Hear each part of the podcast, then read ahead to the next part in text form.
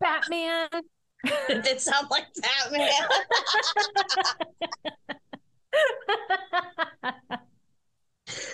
okay.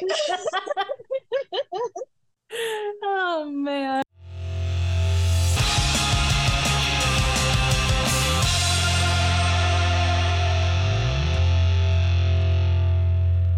Welcome back to Waburb. We are your hosts. I'm Tiffany. I'm Jen. And I'm Liz. And we are wicked awesome bitches reading books. This is our second episode of our fifth book series, My Sister the Serial Killer by Oyinkan Braithwaite, where we'll be discussing the first half of the book. Disclaimer as usual, the views in our podcast are just our own. We recognize everyone has different tastes in books, and if we dislike a book that you loved, it's merely our opinion. It is also our opinion that reading a physical book and listening to the audiobook are equally as good and valid ways to enjoy a story, and sometimes one or more of us may enjoy the book in audio version.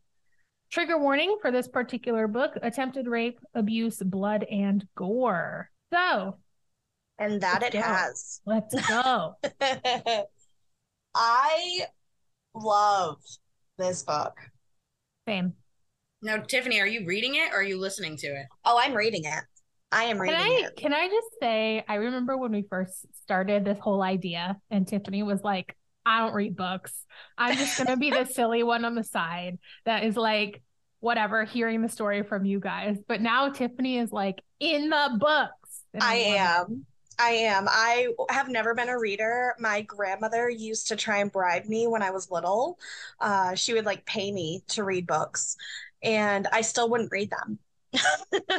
I didn't care about your dollar, Grammy. I um I wouldn't read books, but this is like a this is a whole new experience. You know, we're doing this together.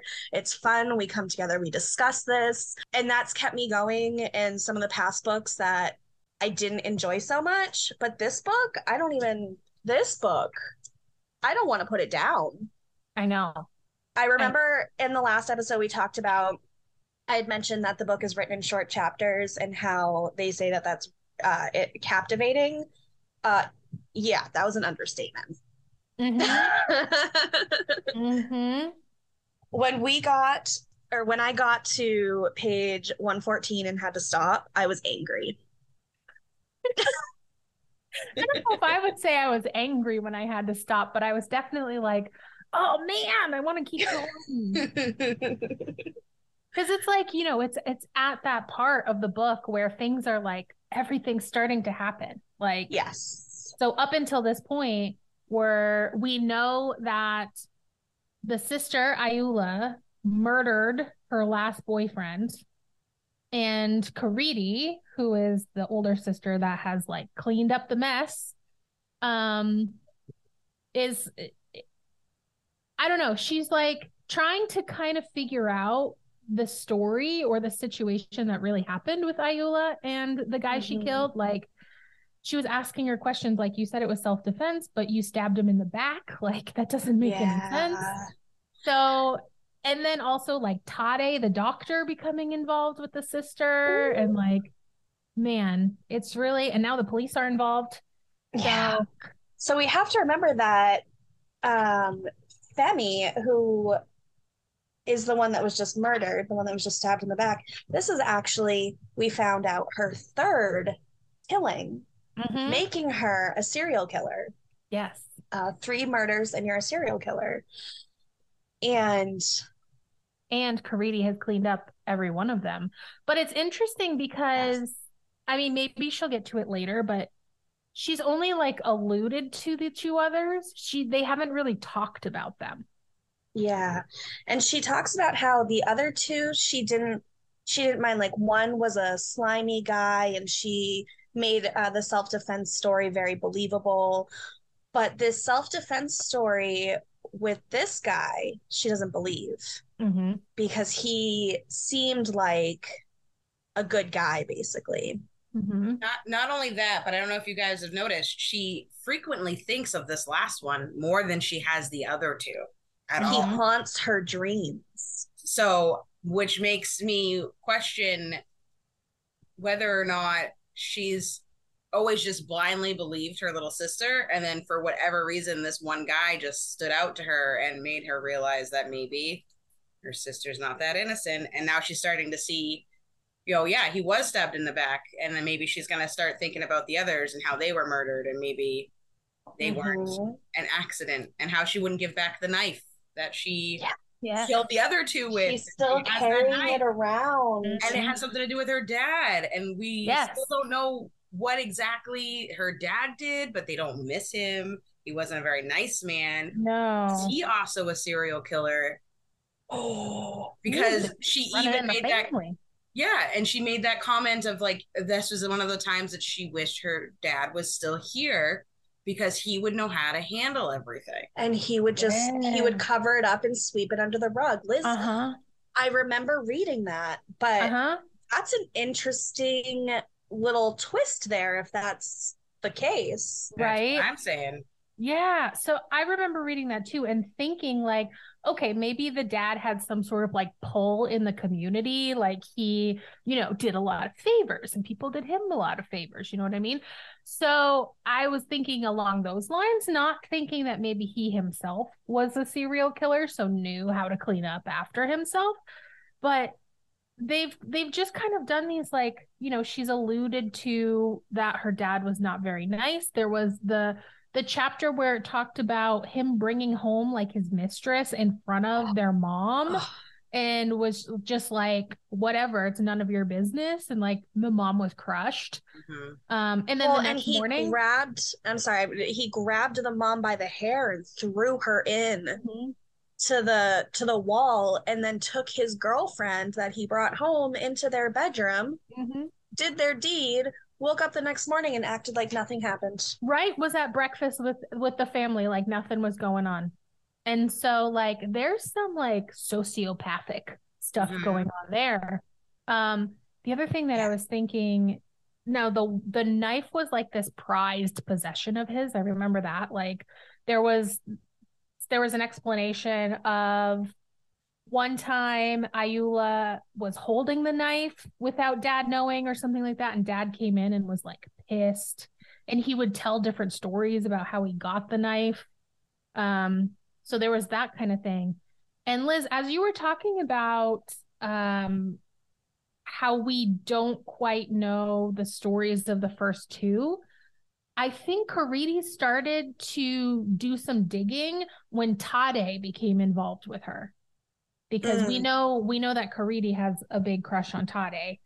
Um but it wasn't until he started showing interest in Ayoola and they started dating that she started digging deeper into the actual situation with well, the last boyfriend. So that's where I'm also it left off as Ayoola le- like was leaving him alone. She, she was ignoring him, and I think it was because she knew that her sister had a thing. I think she was trying to force her sister to admit her own feelings.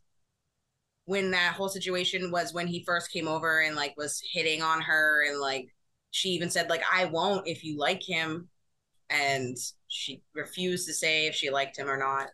And then mm. she she was dating him. She found out how upset her sister was because her sister destroyed those flowers.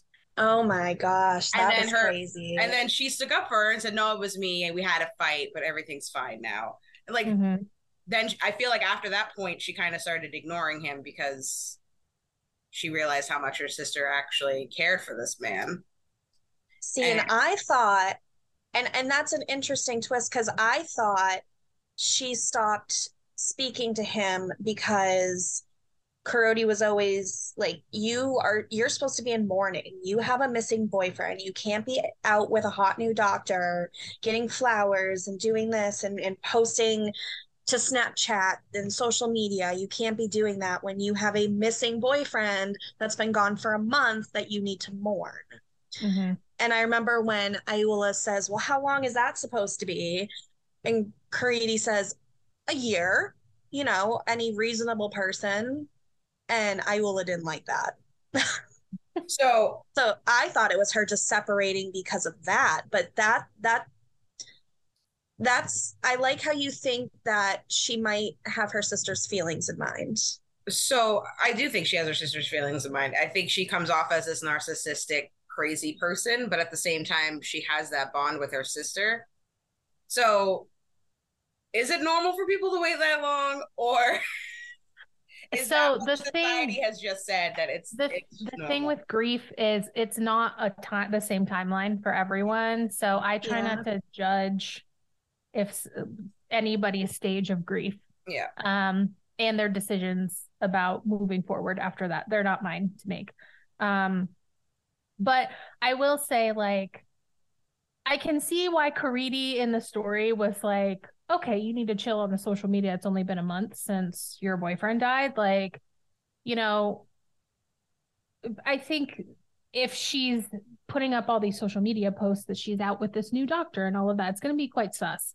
Um Mm, yeah. so I can see why she wanted to like have her chill on that stuff. yeah. Um, the other thing related to Tade is there was a point, um, kind of towards where we stopped, where Ayoola was like going on a date with someone else, and Korede was like, "What you doing?" And Ayoola said that Tade was boring and that she just wanted to like, you know, have a little fun or something like that. That It wasn't serious or whatever, but it wasn't he an older man I think so. that was An married? older married man Mhm. who we found out paid for Ayoola's um, fashion Yes, fashion her education fashion. courses. Mhm. Ayoola lied to Korede, Korede and told her that she had raised the money through her YouTube videos. Mhm. And so Korede goes upstairs and confronts Ayoola right away. And, and Ayoola just brushes it off. She goes, So I found a sponsor. What's the difference? I mean, she's not wrong maybe she She's met him off of her youtube channel like maybe. they could be half truths who knows Half truths. They could be, absolutely. I mean, at the same time, like, I don't know. I guess I can see why Korede was upset that she withheld that information. At the same time, like, I don't know, she probably would have been super pissed if Ayoola was just like, yeah, some random guy just gave me a bunch of money to do this. Like, Mhm. Well, and one of the things we learn is Ayoola has never had any type of really discipline in a way. Um, growing up, it was always Korede's fault. So if Ayoola was hungry, Korede would get yelled at because, well, why didn't you feed your sister? And if, you know, anything that Ayoola did, it always came back to Korede as being the older sister, not looking after her younger sister.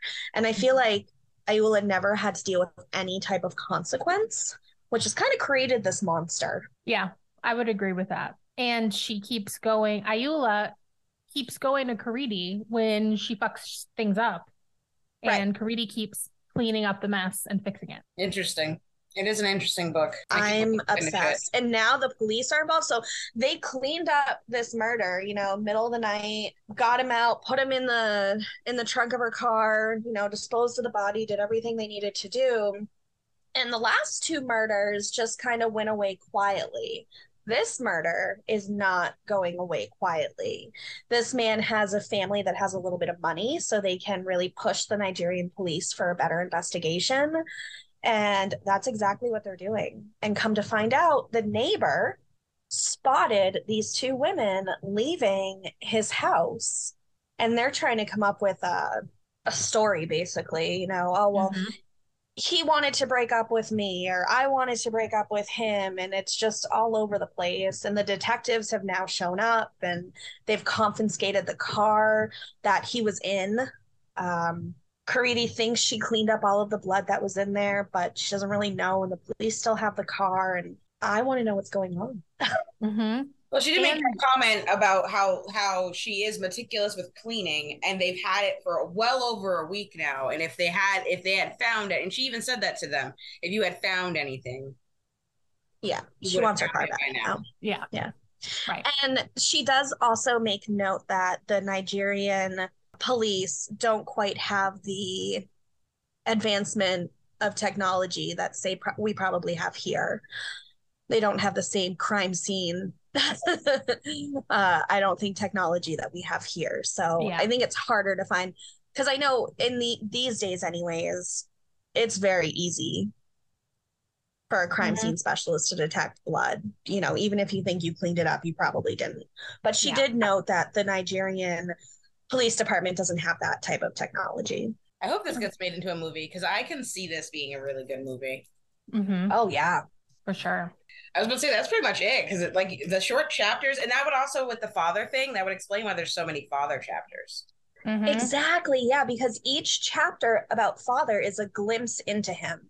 Yep. And I will say, I was a little confused when we got to the first father chapter and they talk about him falling, hitting his head. At first, I thought that that had happened like previously, years ago. Um, but then in the next chapter, they're talking about basically his funeral and setting that Mhm. up like a celebration of life type thing. So I think I'm a little confused on the timeline when the father died. Did anybody else?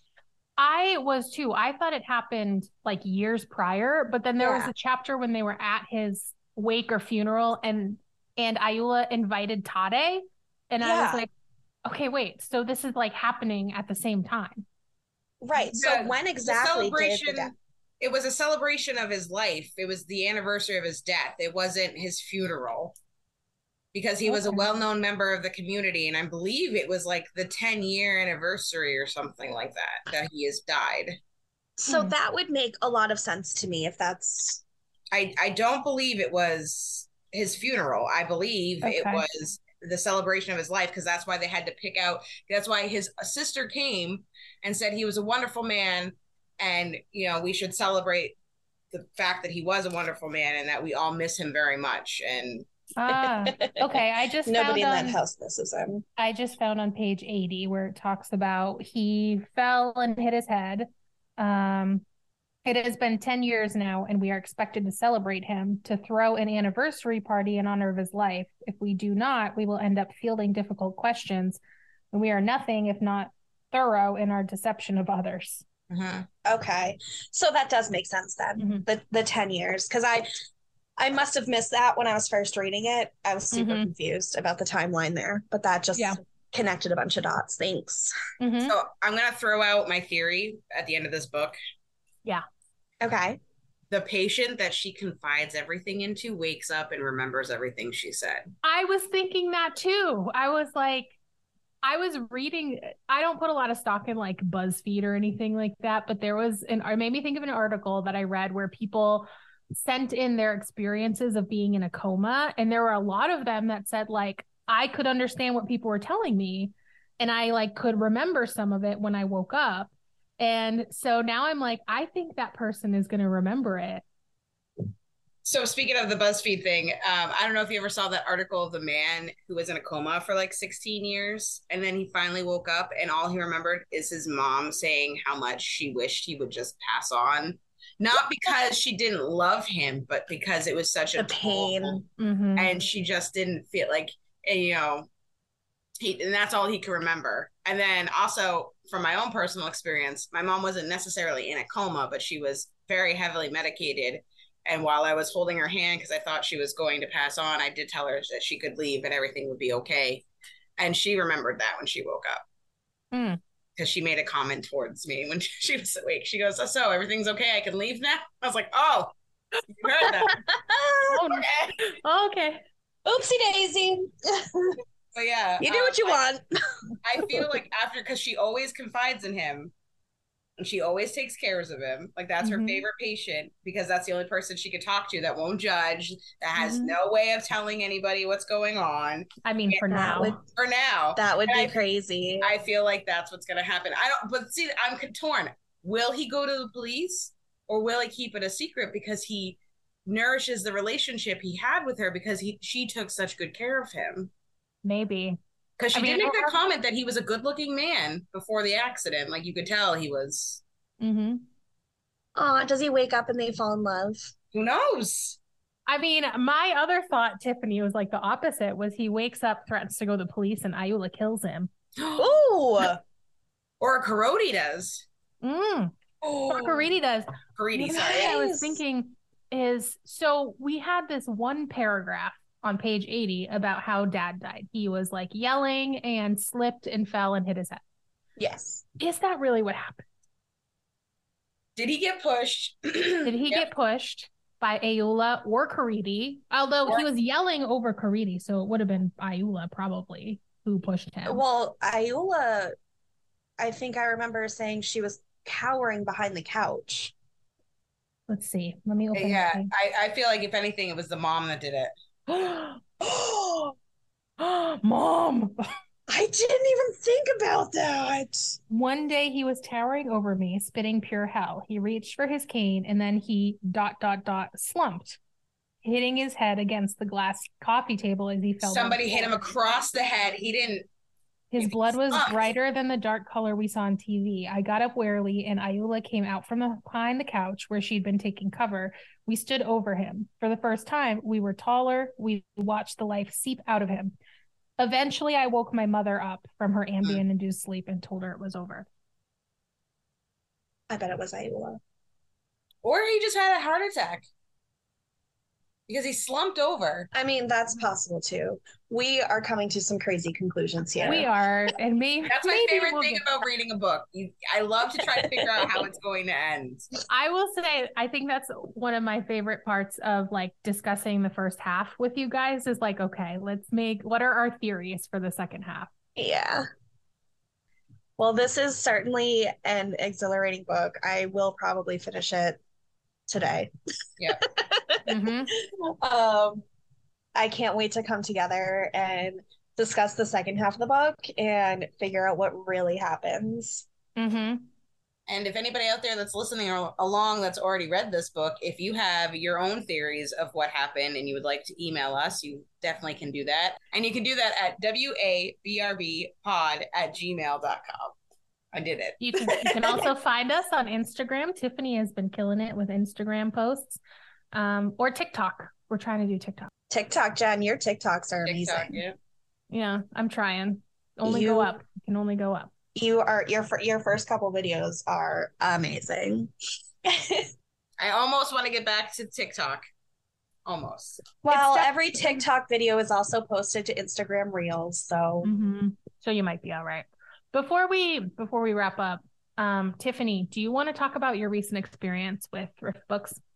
Oh my God, yeah. So you guys know we the last couple episodes we have really been talking up thrift books.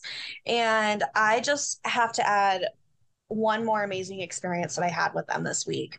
So I ordered, I think I told you guys I ordered like eight books and then I ordered four more books. So all of my books have been coming in. They've all been in great condition except for this one book I got. I looked at my order. It was supposed to come in very good condition. But when I got the book, I noticed there was a page sticking out.